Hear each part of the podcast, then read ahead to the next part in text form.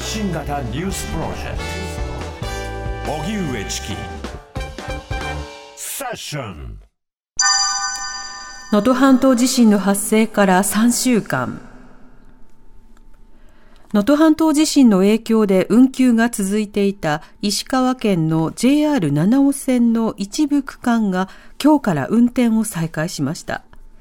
また、共同通信によりますと、珠洲市と能登町の小中学校11校が通常授業を再開し、西町の全20校の休校が解消しました。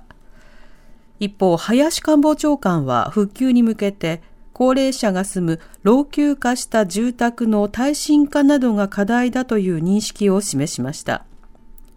能登半島地震では被害が拡大した要因として、住宅の耐震化率が低いことが指摘されていて、被害が特に大きかった輪島市は46.1%、珠洲市は51%と、いずれも都市部に比べて低い水準となっているということです。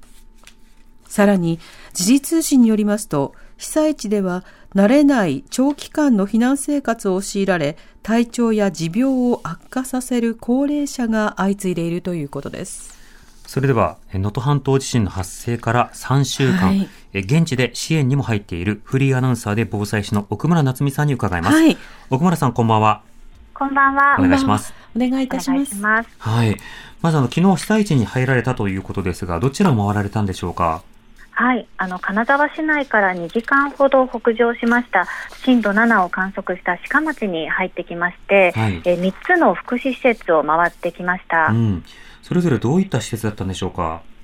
はい、あのまず一つ目に訪れた施設で入浴支援を行ったんですけれども、はい、あの被災した特別養護老人ホームにいらっしゃる32名の方がですね、まあ、3週間以上お風呂に入れていないということで、うん、入浴支援をさせていただきました。うんうん、あの先週の番組であの危機管理教育研究所の国崎先生があのコーディネートして訪問入浴者が見つかったというようなお話があのお伝えさせていただいたんですけれども、はい、あの私の方で現場立ち会いとサポートをさせていただいたという状況です、うん、はい、この入浴支援、入浴介助、どういったものなんですか？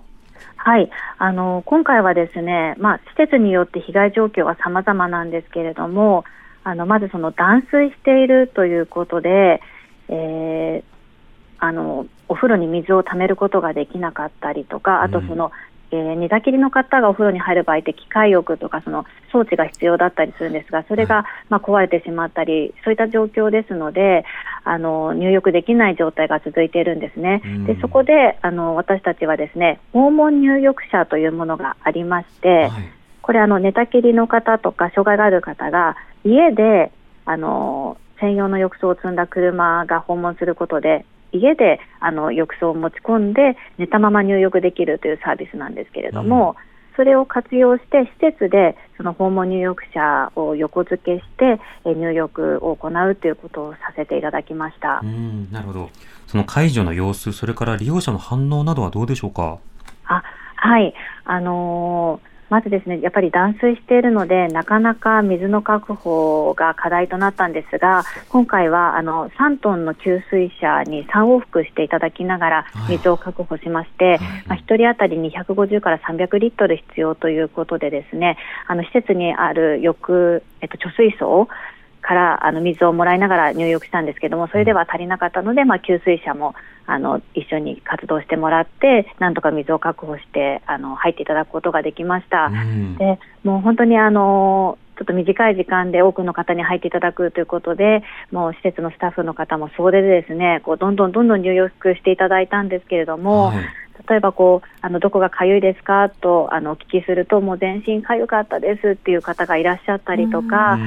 あのもうまだあのあの言葉を話すことができない方もいらっしゃるんですけれどもあのそういった方の表情がすごく硬かったのが、笑顔になったりですとか。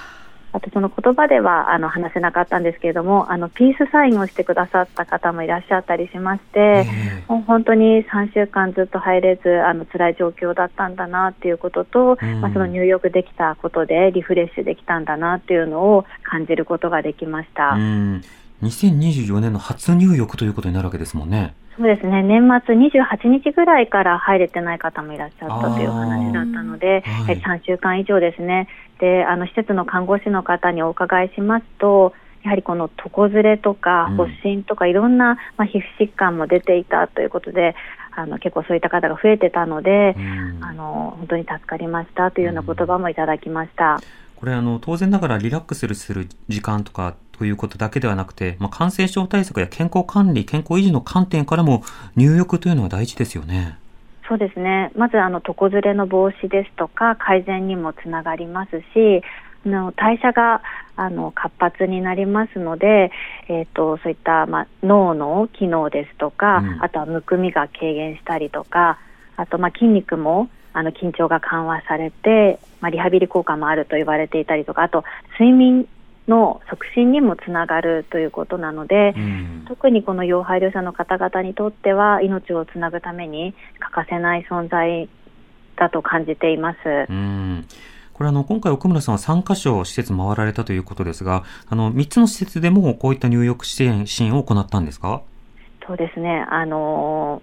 ー、まずそのこの訪問入浴者というサービスがですね、平時もかなり足りていないっていう状況がありまして、うん、で、あのー、今回、まあ、富山の会社さんが休日返上で訪問入浴者を3台持って駆けつけてくださったので、はい。それでなんとかこの1施設の32名の方を、まあ、1日で、うん、あの入れることができたんですけど、まあ、通常、その訪問入浴者のサービスだと1日あの5人ぐらいしかあの入れることができないというようなものになってまして、うん、でいろいろと掛け合ってるんですけれども、なかなかこの訪問入浴者というのを見つけるのが難しい状況です。あなるほど、なるほど。今回は一つの施設の方にまあ提供はできたけれども、はい、あの他のところでは今後の課題ということに残り続けているわけですか？そうなんです。それで、えっと、今週の日曜日も、ちょっと私は入れないんですが、国崎先生の方が入っていただいて、はい、あの訪問ニューヨークのサービスをさせていただく予定で、その下見で別の施設もお伺いしたんですね。うん。そこがですね、より厳しい状況のあの被災生活を送って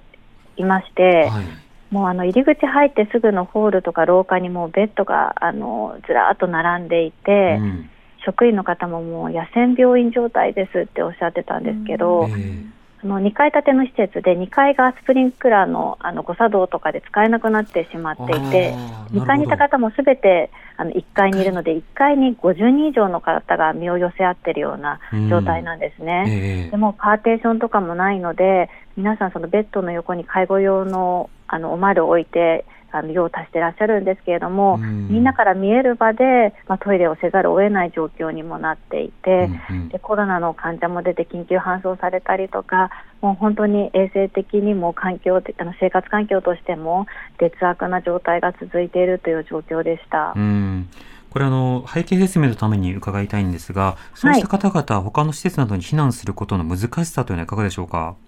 そうですね。やはり寝たきりの方々なのでなかなかこの移動するというのが難しいっていう現状がまずあるのと、うん、あともう一つはあのまあ、一応その一人一人二次避難のご希望なども伺ったそうなんですけれども、えー、やはりこの地域にあのとどまりたいご家族の方も含めてですねとど、うん、まりたいというあのご希望が多かったということで、はい、まあ、こちらの施設の方はもうあの野戦病院状態でもなんとか命をつないでいきますっていうふうにあの覚悟を持ってあの過ごしていらっしゃるという感じでした。また介護全般いろいろな設備などのね、その不足というのは先ほど指摘していただきましたが、あの他の地域でも人手であるとかキャパシティなども含めて、そう簡単にではよそに移ってということも難しそうではありますが、ここはどうでしょうか？そうですね。その二次避難所の環境がどのような環境なのかっていうのも懸念がありますし、はい、やはりそういう看護師の方ですとかあの介護士の方とかそういう専門の方がサポートしていないと生活が送れない方々なので、うん、本当に整った環境にまあ、移送していくということになるんですが、うん、そのマッチングもかなり難しいものと感じてます、うん、施設関係者の方々の疲弊というのも心配です。いかがでしょうか？そうですね。皆さんも本当にこの3週間休みなく働いていらっしゃるとおっしゃってました、えー、ただあのまだ気が張っていらっしゃるような様子もお見受けできて、うん、この疲れがどっと出てしまわないかというのも懸念されるなと思います。うん。そして他の2つの支援施設、福祉施設ではどういった様子だったんでしょうか？そうですね、その野戦病院状態になってしまっていたというところと、もう一ついたところもですね、やはり、えー、施設内のその普段の居室が使えないということで、うん、あの大きな食堂のような広場に集まってるんですけれども、はい、そこはエアコンが壊れてしまっていたので、えー、なんとかガスストーブで暖を取っているというような状態だったんですけど、やはりこうパーテーションとかもないので、えー、あのストレその利用者の方にとってもストレスが高い環境が続いているというふうに感じました。うんなるほど。となると、それぞれ普段以上に非常にあの状況、環境が悪化している中で、なんとか生活しのいでいるという状況なんですか？そうですね。あの一つの施設はもう到着してすぐ看護師の方からあのとろみ剤はありますか？と聞かれまして、うん、あのやはり介護が必要な方で液体だとうまく飲めない方々は、うん、経口補水液などにこうとろみ剤を入れて、はい、あの水分補給されてるんですけど、うん、そのとろみ剤すらあの足りてない状況だっていうことで SOS いただきまして、うん、で今回あの鹿町の健康福祉課と連携して活動しているので、はい、鹿町の方に連絡したら町の方には届いてるっていうような話で、うん、なんでそこのやっぱりあの物を持ってくる人がいないっていう状況がまだ続いてまして、えーうん、さらにそのパーテーションとかもやっぱり役場の方にはあって、なんで今回私たちでそのパーテーションを持ってきて、さらに設置するというのもやらせていただいたんですけど、はい、やっぱ人手が足りてないので、その環境を改善したりとか、物資を補充したり、そういったところも手が回っていないというような状況ですね。なるほど。ひとまず様々な仕事をするので手一杯で、何のどれだけの物流が足りないとか、どういった広報をするとか、どういった連携をするとか、新しいことを探るっていうことがなかなか難しい状況ですか？そうですね。やはりそのコロナの感染者とか、まあ、体調悪くて発熱されてる方とかそういった方々のケアもあのしていかなきゃいけないですし、うん、まあ、水が使えないのでトイレに関してもあの多くの施設がですねその水を汲んできて溜めてそれを流すっていうことをされてますのではい、でまあ、エレベーターが使えなかったりそういった普段使っている設備が使えない中、まあ、その介護とか医療的なケアをしていくってなると通常以上に業務はの負担は増えていると思うんですね。うんなので、より手が回らないという感じかなと思います。そうですね。また、あの、それら、今日の、あの、お話しいただいた入浴会場にしても、お風呂さえあればいい、水さえあればいいというわけではなく、そこにこう、機械や技術や、それから具体的な手法に慣れているようなスタッフさんの、まあ、力や見守りというのは、これ欠かせないわけですもんね。そうですね。今回、その断水に関しては、やはり3月末くらいまで復旧しないというような情報もありますので、はいこの先まだ2ヶ月ぐらい なかなかその快適なお風呂に入ることができないかもしれないっていう状況が続くんですね。またその施設も、えっと、一つの施設はもう40センチぐらい地盤が沈下してしまって、はい、その建物と地面がもう完全に分断されていまして、よっこいしょってやらないと無理なわけですね。あそうですねあのなので車とかがもうあの横付けできなくなってたりとか、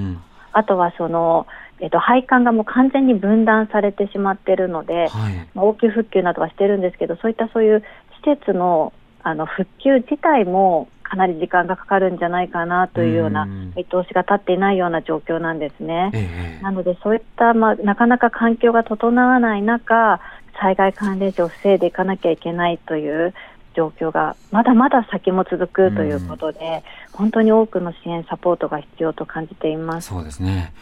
奥村さんありがとうございました。ありがとうございました。フリーアナウンサーで防災士の奥村奥村夏美さんにお話を伺いました。